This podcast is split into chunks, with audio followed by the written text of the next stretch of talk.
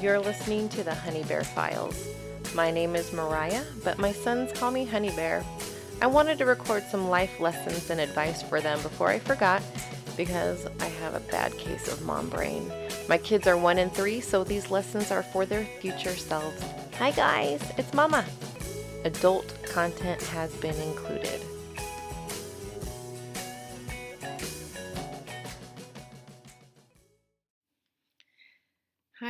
Jack. Hello, Archer. I am excited to be able to record these for you guys. This is our first one, and one of the things I wanted to start off with was somewhat of a time capsule to let you know what's going on today.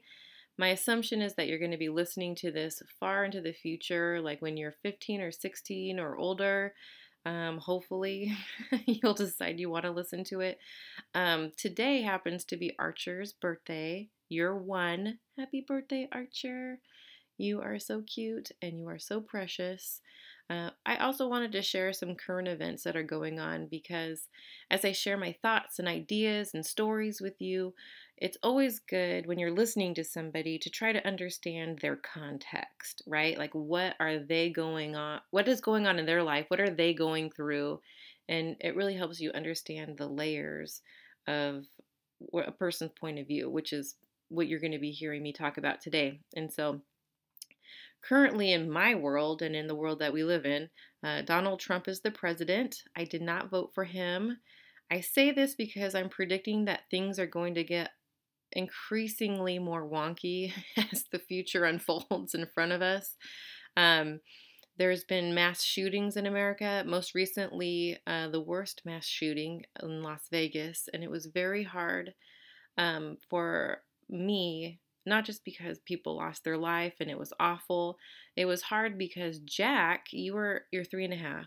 You were watching uh, news with your dad in the morning, and it was breaking news first thing in the morning.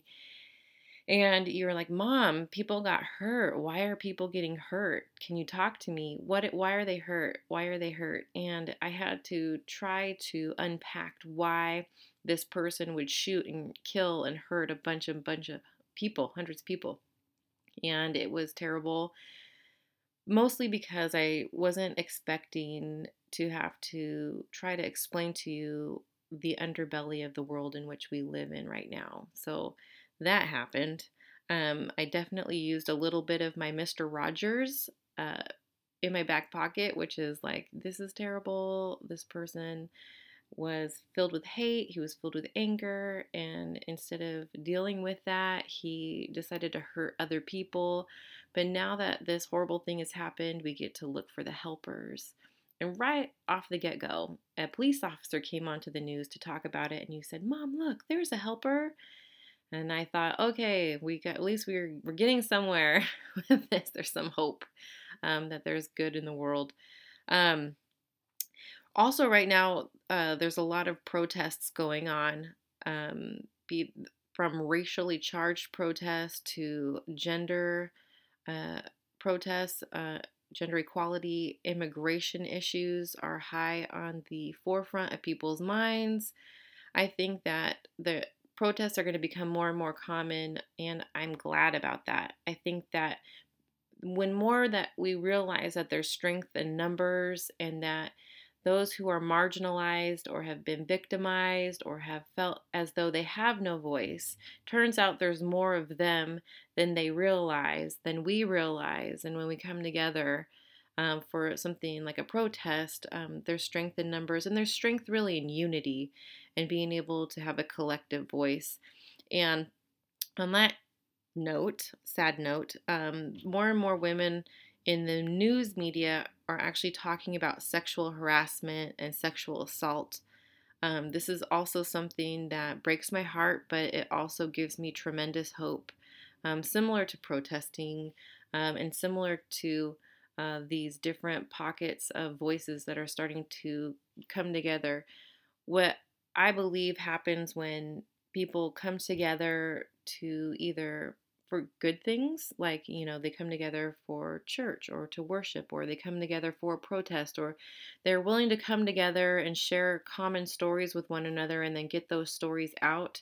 Um, the more women and men who come out to say, hey, I have been sexually assaulted or I've been sexually harassed, uh, what it does is the louder that voice gets, that collective voice gets, it is my belief that that voice is what starts shaping our culture and creating new boundaries of what is acceptable and what is unacceptable.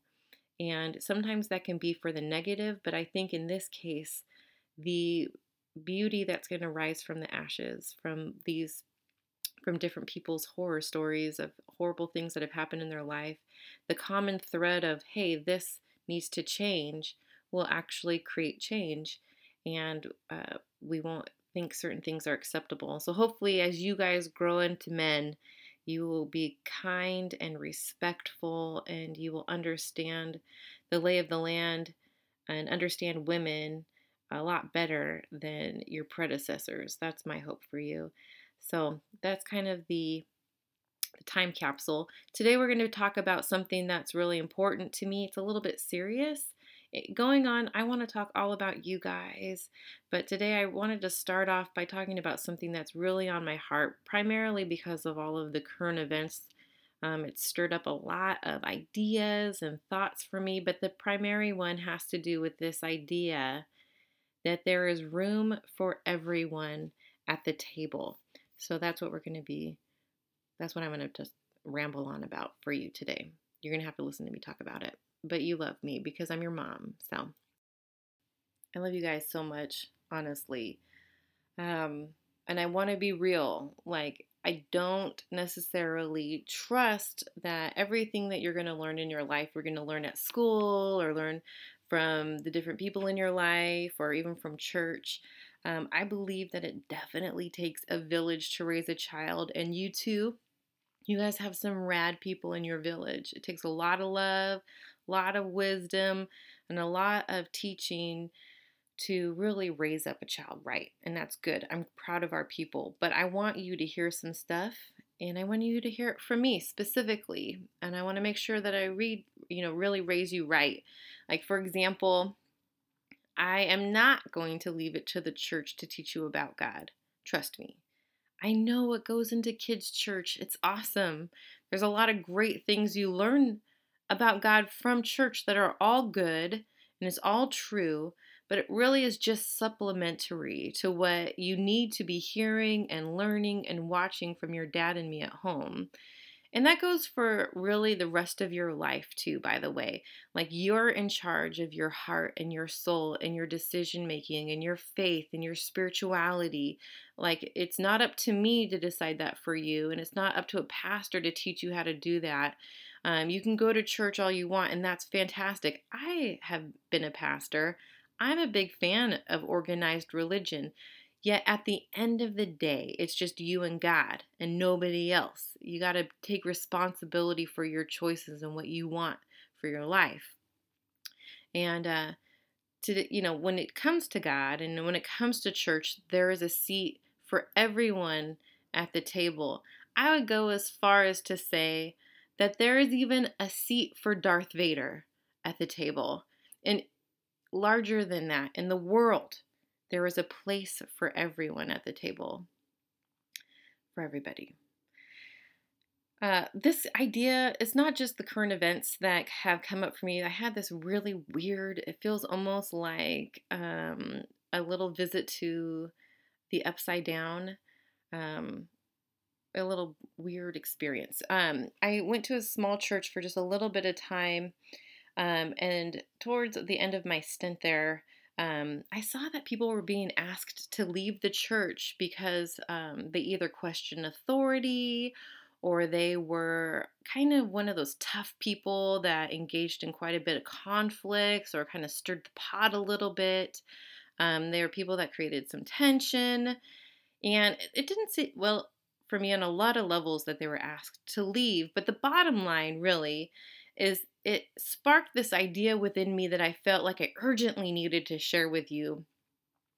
I was really convicted when I saw this behavior and what I it made my knee jerk reaction is that um, since these people were being asked to leave because of conflict issues, I instantly made a list of the relationships that I had that I had dismissed because they were quote unquote hard people. And uh, there were relationships that I needed to resolve and revisit. And um, I also needed to excuse myself from being at this church because obviously I didn't believe in the same theology or philosophy that they were um, adhering to. And that's not really the point here.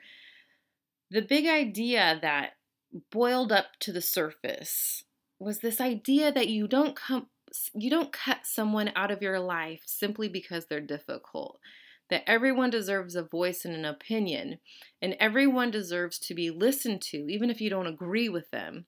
And it, when it comes to God, uh, there's a place for everyone, and diversity really is the spice of life. Um, the best example I can give, it's a church example, and I'm so sorry because uh, that's just my background. I've been a pastor for forever, it feels like.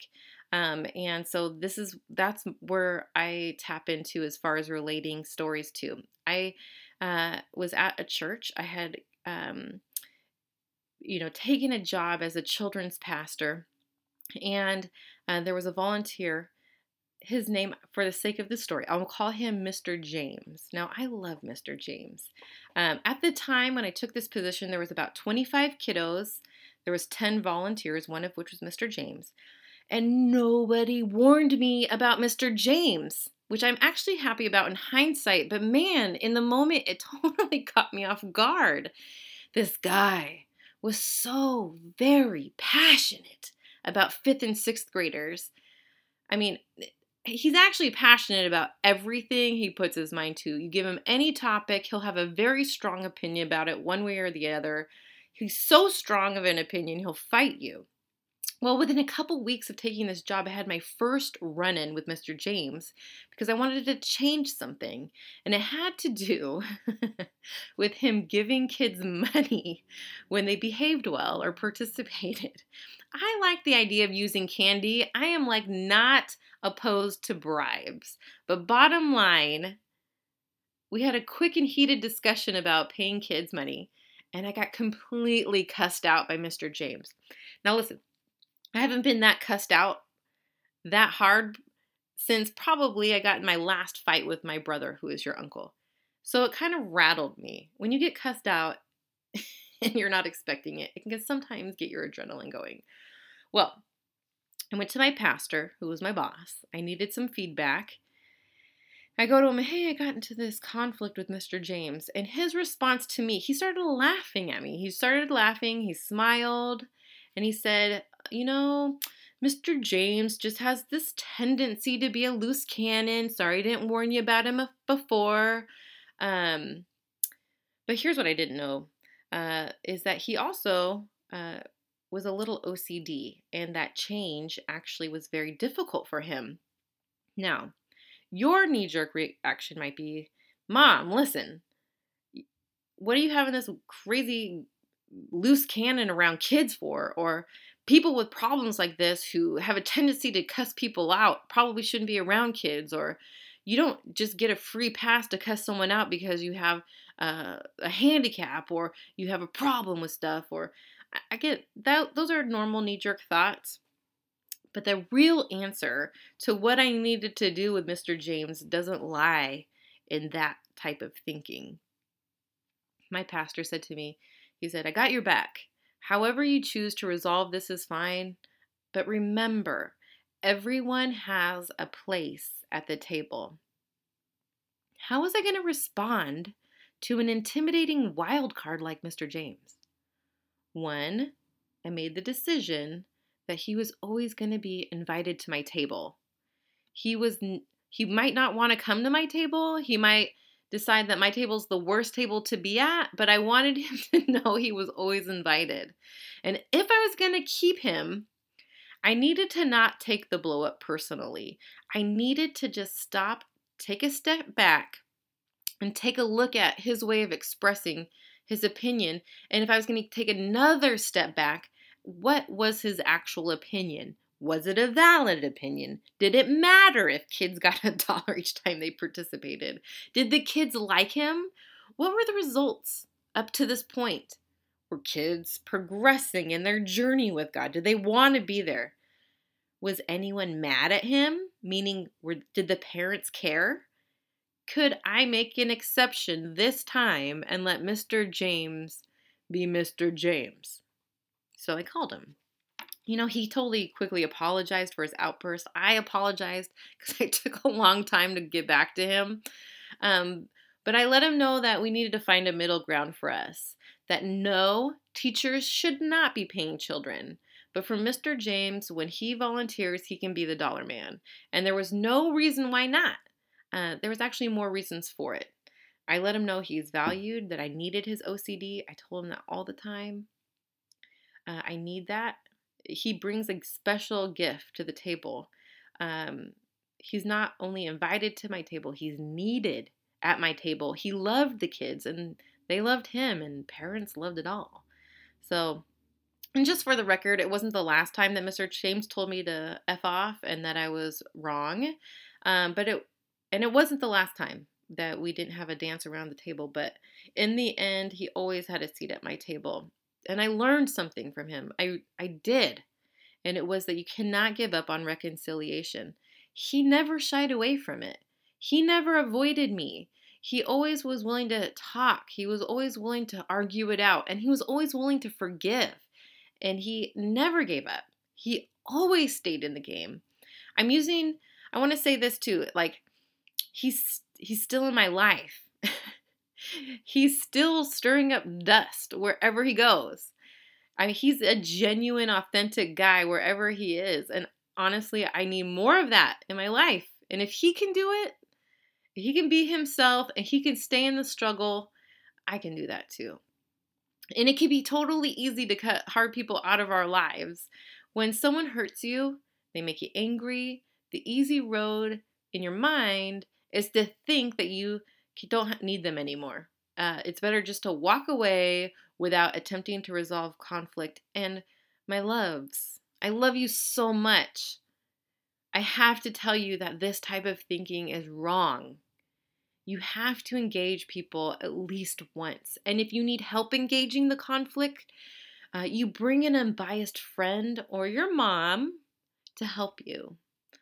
Uh, if you try to wing it alone, um, that's cool. If you, it's always good to bring someone else in to help you, uh, especially if the conflict still lingers after you give it a shot. If you bring someone to help you and you still can't resolve it, fine, drop it. But engage it first. Give yourself a chance to feel that true resolution of peace and confidence that comes from making peace out of something that's a super huge pile of shit. Now, let, listen, side note, don't let people abuse you. Like, I'm not saying that. I, um, I don't think that's resolution. Um, if abuse is the issue, grab me, tell me, Talk to your dad, grab someone, anyone who loves you. Let's talk about how you feel like someone's abusing you. And let's create a game plan to confront your abuser and see what we can do about resolu- resolving it from that perspective. So, back on track here. Jesus, Sermon on the Mount. Probably my favorite part of the Bible. If you ever need your mama trivia, he said this Blessed are the peacemakers, for they will be called children of God. Peacemaker, not a peacekeeper. True peace requires work. It is the work of relationship reconciliation because everyone deserves a seat at the table. Now, hopefully you're in you have passed English 101. I hope, please. Oh my gosh, I just had one of those mother dread moments. What if they don't? You will. You will do it.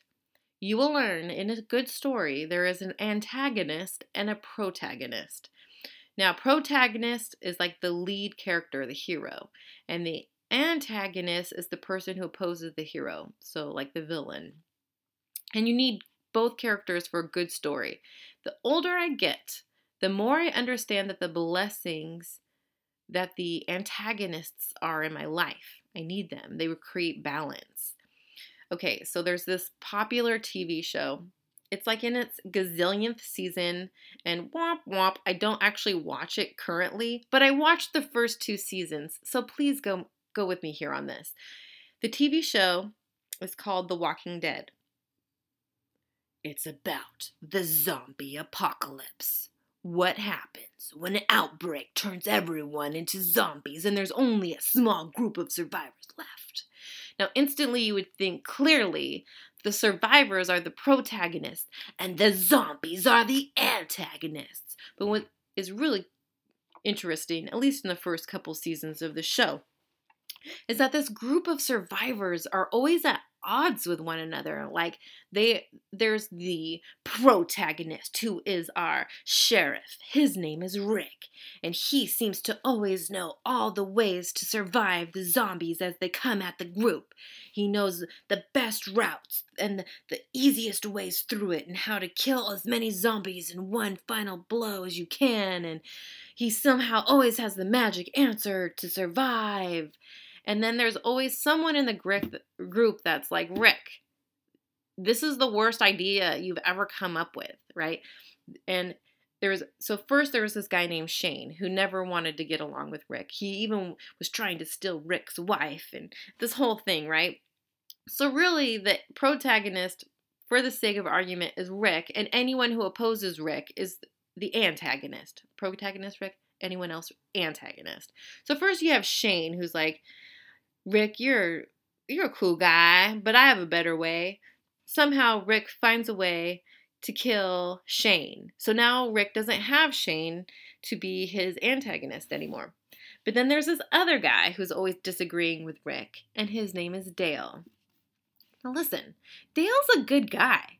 Dale's this old dude, and he has a white RV, and Dale's figured out how to use the RV to keep the group together, to drive away from zombies. And he even sometimes gets on the roof of his RV and uses his the top of his RV as a place to stand to to do target practice on the zombies. He's really kind, he thinks about others. But what Dale has a problem with is somebody who is a know it all named Rick who doesn't let people vote. So Rick's like, here's what we need to do to get away from the zombies. Da da da da da. And Dale's like, who are you, Rick, to tell us what we should do with the zombies? We should take a vote. Everyone should be able to tell their side of what they think is the best way to escape the zombies. We should write it out and then we should vote on it. And whoever has the most votes, then that's the strategy we follow Eh, because we don't want to do hail to you dictator rick. And rick says dale we don't have time for this crap. There's freaking zombies coming after us. And dale's like seriously though rick? Stop trying to be hitler on us. We're not into it. And rick's like come on dale. Okay that's pretty much it. Where am i going with this? Dale dies. Sorry spoiler alert. Dale dies. Dale dies. A zombie rips his guts open which i it's probably a terrible way to go because it's his stomach that gets ripped open. So he's fully aware that he's being eaten by the zombie as it's happening. It's awful. It's heartbreaking. You would think that Rick is finally free to do what he thinks is the best thing for the betterment of the team. You'd think that. But you would be wrong.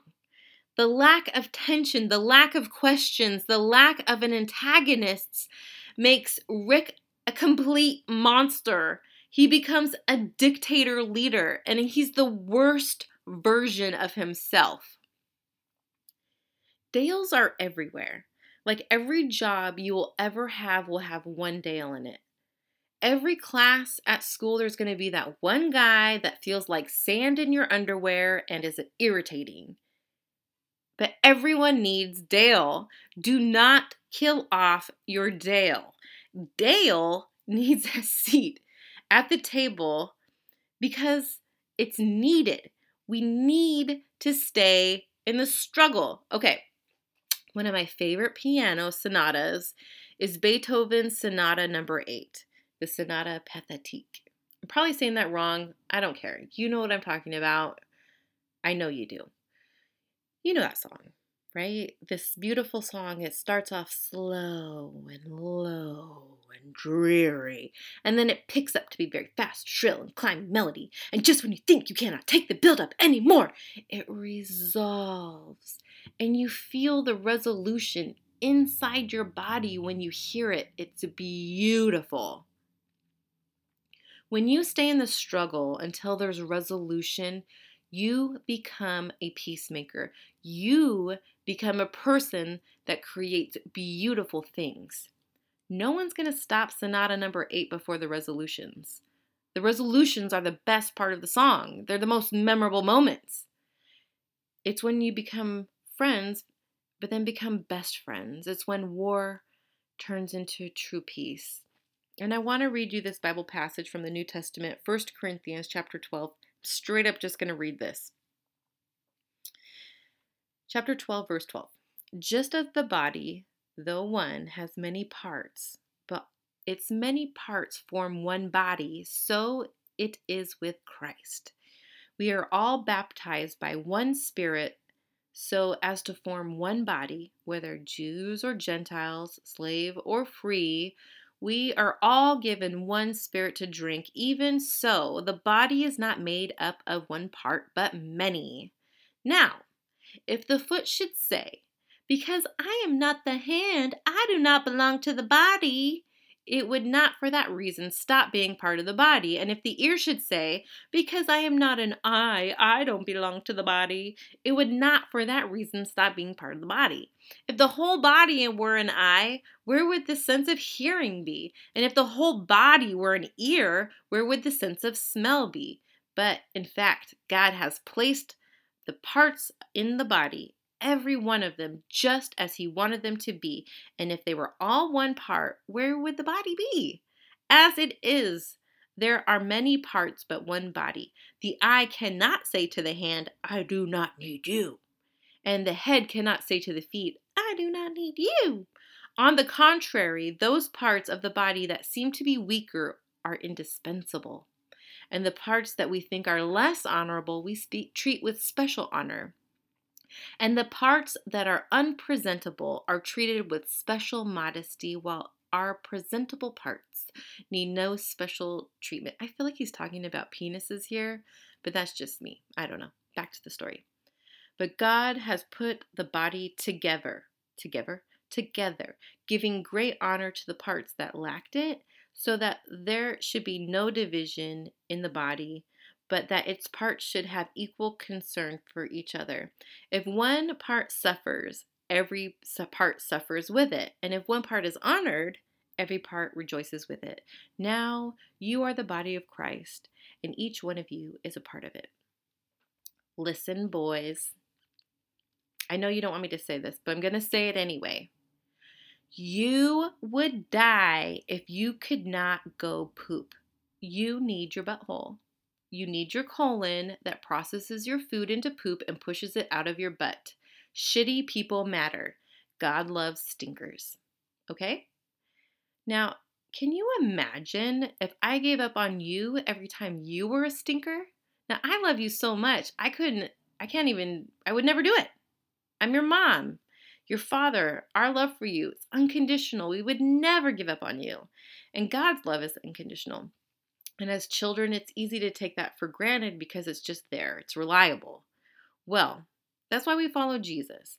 God shows us places in our hearts where we could use some improvement in the love department. I mean, God is love, after all. And being a peacemaker is one key to loving people correctly and letting that true love heal our own broken and selfish hearts if, if at any time in your life you happen to be in the business of people, conflict happens. Work on becoming professional peacemakers. I want to address something that might seem a little bit off topic. I want to talk about the uh, about questioning authority. It really does have everything to do with this. So just follow me here, okay? Did you know that the majority of dialogues between Jesus and other people started because they were questioning him. Like times where you read this uh, in the New Testament all the time. when it comes to right in front of any of Jesus's teachings. Most of the times you hear something, uh, it's introduced along this lines of some teachers of the law came to question Jesus about blah, blah, blah. It doesn't matter, right? A good example of this is the story of the Good Samaritan. Some teachers of the law, some experts of the law came to ask Jesus some questions. And then what did Jesus do? He told a really rad story. People just, they question Jesus' authority all the time. And guess what? He's totally okay with it. God is totally okay with you questioning him because it allows him to then talk to you about what it is you're questioning. It's it's rad. Questioning authority. Newsflash too for you. Everyone questions their leadership. You turkeys question my leadership for you all the time. I question the president of the United States all the time. Uh, I question my employer's decisions all the time, too. It's normal to question leadership. In fact, I think it creates just the type of tension, that protagonist antagonist uh, tension that we talked about earlier. It's needed. A leader might think, if I just get rid of that one person, I'll have peace and be able to do what I want. Nope. If only life were that easy, right? I would like to challenge you, Jack Archer. Go back in history. Look at leaders who got rid of people who questioned them. Go ahead. I know I'm asking you to do something that will turn your eyes towards some of the more ugly things in history, but learn from it. Everyone has a Dale to their Rick. Uh, let me talk to you about this list I made of people that I had been avoiding because of conflict or tension. It really wasn't a very long list, I promise. Uh, I went through each relationship that I, on the list. For the sake of argument, let's say it's five people. Okay, I went from who is the hardest person for me to talk to and who is the easiest person, and then I went and I did it I did easiest to hardest. And then I went and said, okay, for each of these people, what could I do to create some type of olive branch of peace uh, between us or to start a conversation if needed? For one person, it was just a simple text of encouragement. Another person, I invited him over to our house for some coffee. Um, for the biggest one that I was most afraid of, I scheduled a face to face. You know what happened? Uh, each time I resolved a relationship, I got excited. This sounds so crazy because it totally blew my mind. Um, a lot of the fear that I had that was keeping me from resolving these conflicts was all internal dialogue of fear that I had made up in my own mind that wasn't actually real. And when I had a chance to resolve the conflict with the person, all of those things were gone. Um, and not only that, I got a chance to own my own stuff and to apologize and ask forgiveness because I too am an asshole. Uh, it was liberating. And it created this like snowball effect um, by the of excitement.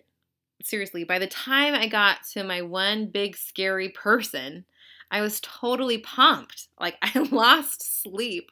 I was so excited for the possibility of being at true people peace. Like true complete peace with the people in my life. I was I was looking forward to it. I did it. I got that resolution. I I cannot explain to you.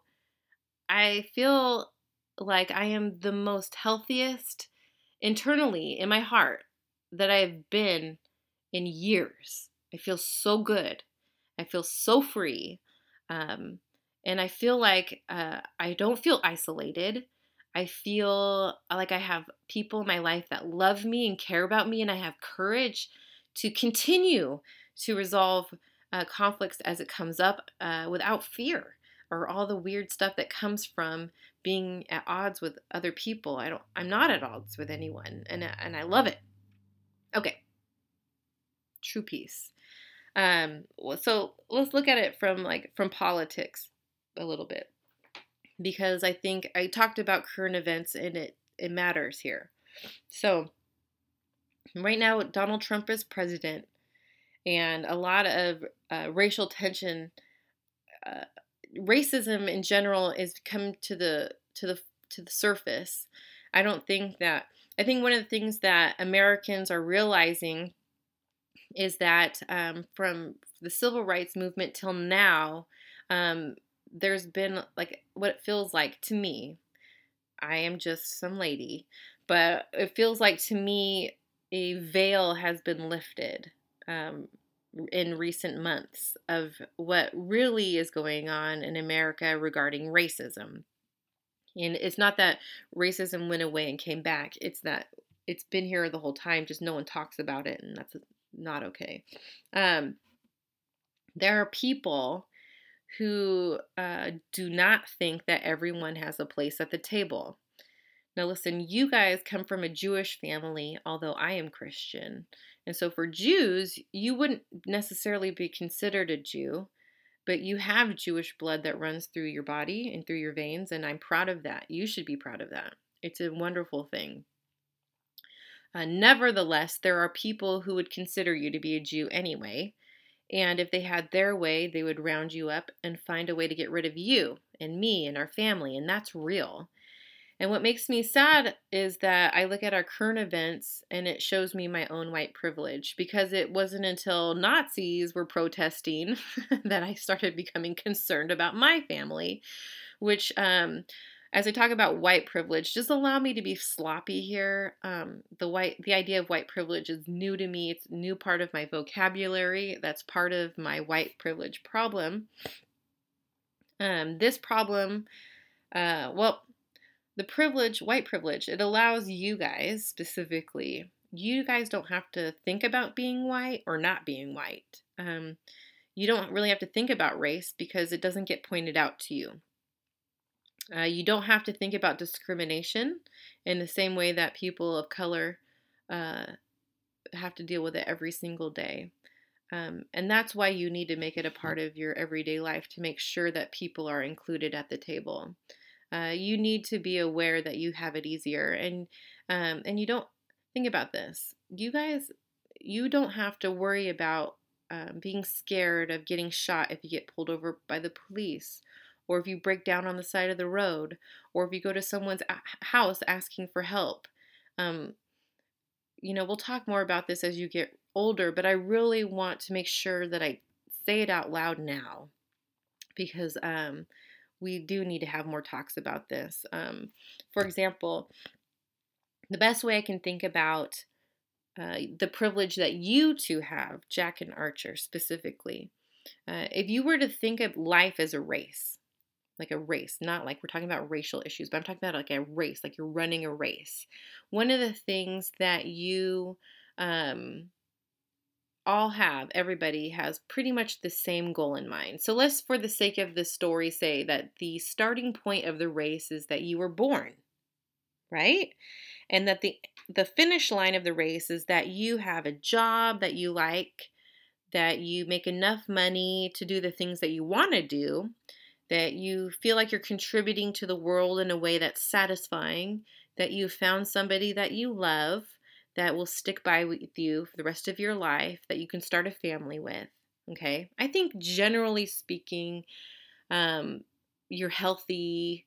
Those are all things people want to reach as some type of destination in their life. Now, what what privilege means is that it's like in this race, you guys get a get a head start in running to that finish line. Like you get to your starting point is a little farther down the racing course than other people. So things like both of your parents are married and love each other. Um, both of your parents have a college education. You will be able to go to whatever school you can get into. If you decide, if I decide that you should be in private school, I have the means to get you there. You have access to healthy food and healthy activities. Your grandparents are in your life and care about you. Um, you uh, and these are all things your your boys. You're going to grow up to be men. You're going to grow up to be white men. These are things that are beyond your control. You were born into this family, in this surrounding. Nevertheless, like, even though you didn't choose this life for you, this beautiful life that you get to live with me, your mom, who loves you so much, you nevertheless have a head start at reaching the the the, the end game, the destination, the finish line. And that's called privilege. Being able to, those who don't have those privileges um, have to work harder. They have to overcome more struggles and more conflicts and more uh, adversity to get to their destination. It is much harder for them. As a woman, it's harder. And then you factor in um, race, ethnicity, socioeconomic status, all of that starts convoluting and making it more and more difficult. And so, uh, this means that it's our responsibility to, as those who do have privilege, whether we chose it or not, right? To constantly look behind us for those who need help getting up to where we're at, to be looking out for those who don't have what it is we have, to, to be those who help others get to where they need to go because we have the upper hand in some areas. Engage conflict. Do the work. It's humbling and it hurts to bend the knee at first, but then you realize how much power it is there is in uh, in humility and how much power there is in resolution, and it feels so good. You need Mr. James and you need a Dale. And even if you think you're so wonderful, you are somebody's pain in the ass, and we still need you. And when you work to make sure that everyone has a seat at the table, they win and you win. I love you guys. May you be people that work to include the outcast and the person on the margin. And may you understand that if you want love, you give love. And if you want friends, you be that friend. And may you follow Jesus and work to make peace and advocate for those who have no one. May you feel God's love and see his path for your life.